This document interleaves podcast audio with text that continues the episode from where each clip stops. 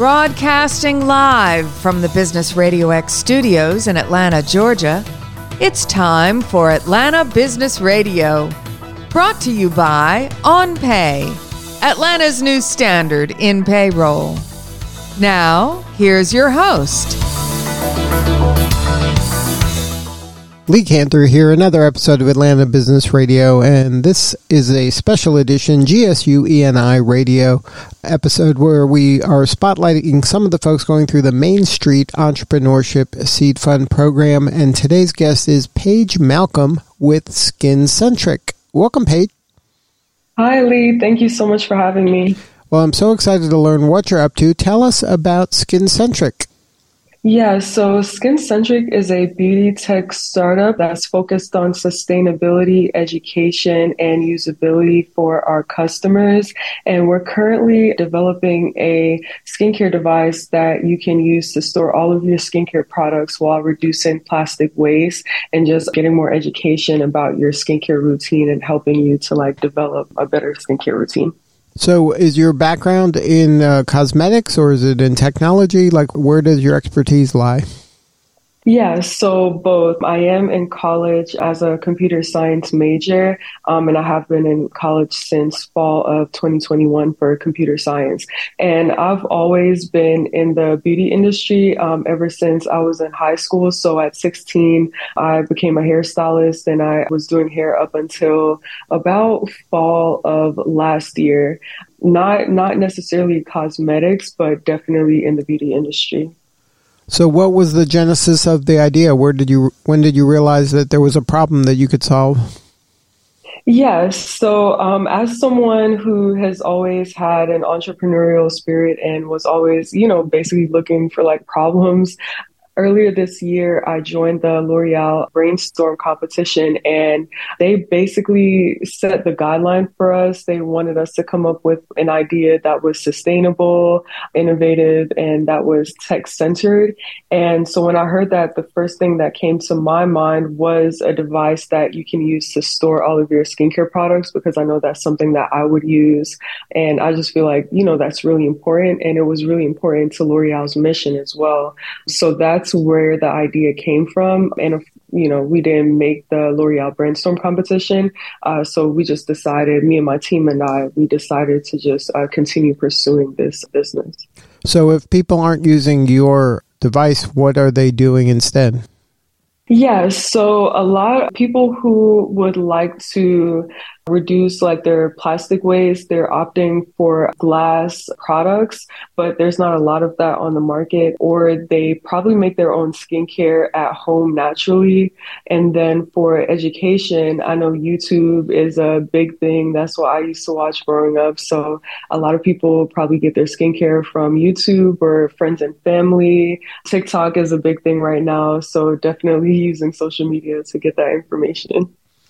So they're getting the information and they're kind of making their own stuff, and, and then this is a place where they can put all the stuff in one place that that when they finish it up, then they can just add more to it in the same container, so you don't have that waste in the plastics.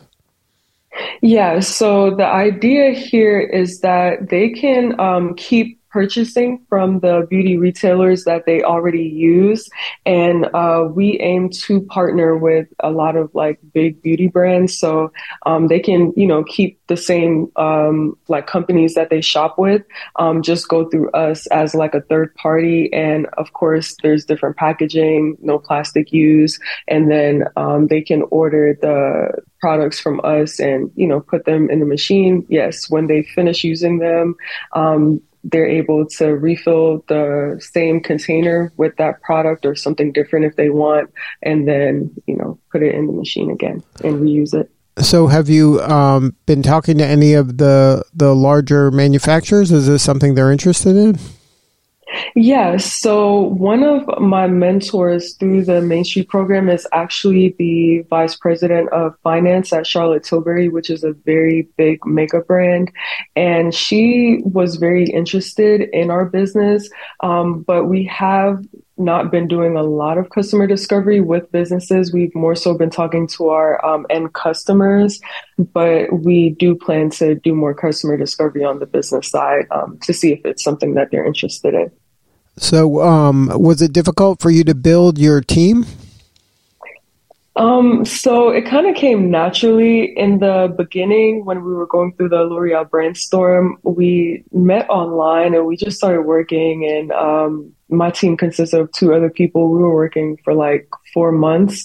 Um, but since then, like a lot has changed and my team now, um, is comprised of, um, friends and family who have like expertise in engineering, uh, particularly. So, um, everything pretty, everything pretty much came naturally. So no, it wasn't hard. So, any advice for other uh, founders out there on building a team? What are some of the things that you look for in a team member, and what are some of the maybe red flags that you don't want them to have? Yeah, so when looking for a team member, I would say make sure that you guys have the same viewpoints on work and, you know, how things need to get done because that's like one of the fundamental issues I found with co-founder or just, you know, partnership relationships is that if you guys aren't on the same page about certain things, then it just won't work out, um, especially in the long term. So just make sure that there's an agreement um, about about you know how things will get done uh, what are your work styles?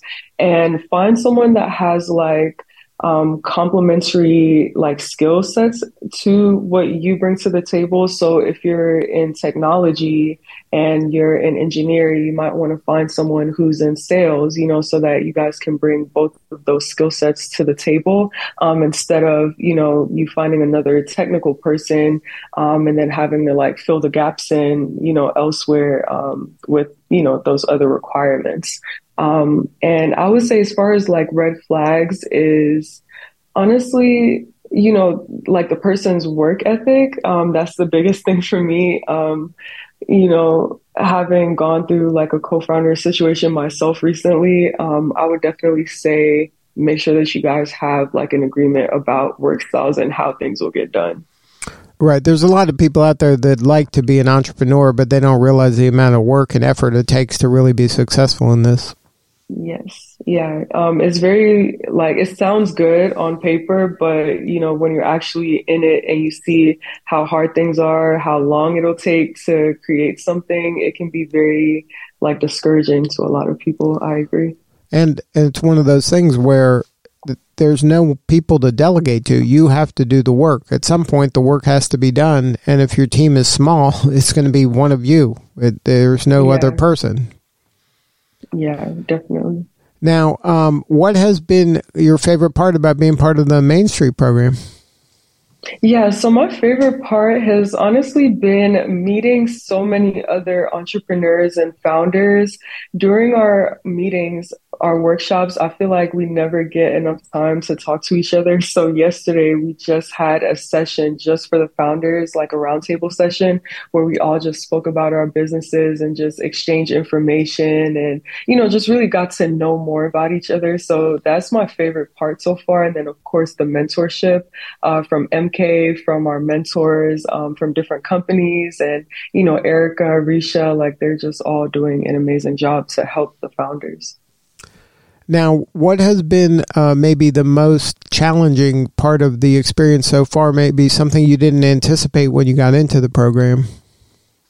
Yeah, honestly, I would never anticipate going through this program and so early on um, having a co founder like breakup. And that kind of um, it didn't like destroy my motivation, but for like a week or two, I was just really not focused on my business, but focused on that situation in particular. And I am really grateful, you know, because, um, like everyone at Main Street was supportive um, and just giving me like words of advice and like encouragement. So um, that really helped me through like that tough time that I was dealing with a couple weeks ago.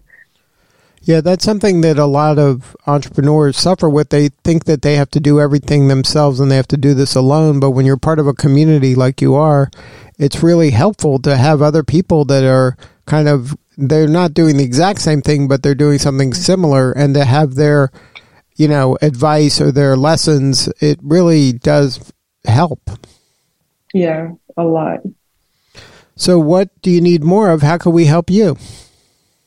Yeah, so I would say I just need more like advice and you know support honestly um, you can never go wrong with just having you know like a team of people or just like a community um, that's behind you um, and that's there to support you. Um, i would say that that's like the biggest thing for me.